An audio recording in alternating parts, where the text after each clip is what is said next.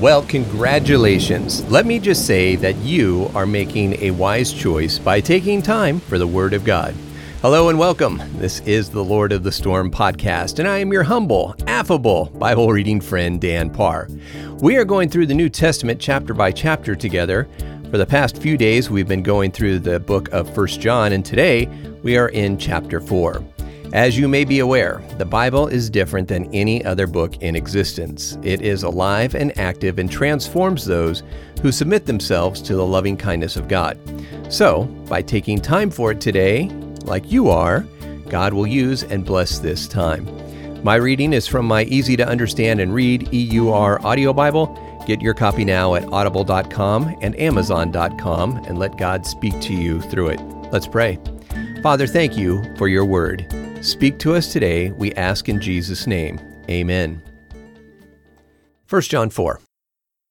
Loved ones, don't believe every spirit, but test the spirits to verify if they are of God, because many false prophets have gone out into the world. By this you know the Spirit of God. Every spirit who confesses that Jesus Christ has come in the flesh is of God. And every spirit who doesn't confess that Jesus Christ has come in the flesh is not of God. And this is the spirit of the Antichrist, whom you have heard comes. Now that spirit is in the world already.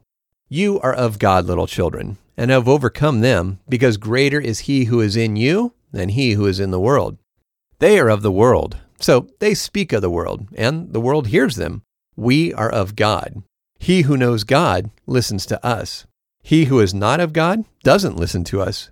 By this we know the spirit of truth and the spirit of error.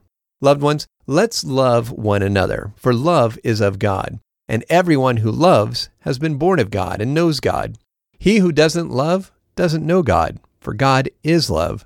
By this, God's love was revealed in us, that God has sent his one and only Son into the world that we would live through him.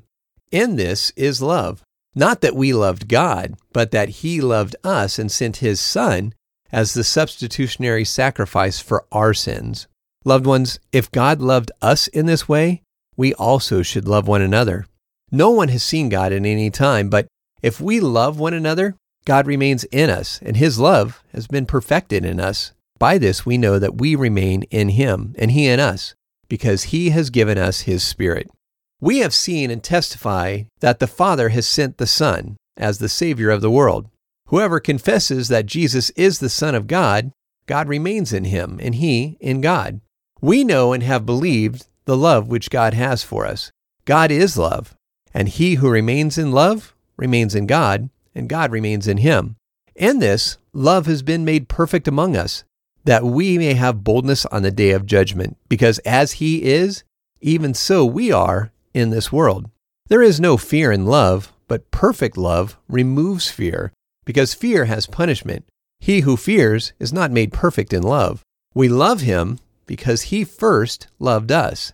If a man says, I love God, and hates his brother, he is a liar. For he who doesn't love his brother, whom he has seen, how can he love God whom he has not seen?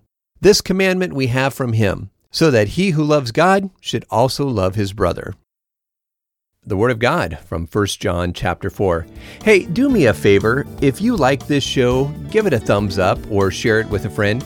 We're trying to increase our listenership, and I can't do it without your help. So please share it or post it on your social feeds, and I'll greatly appreciate it. And I appreciate you. Thanks for listening today. God bless.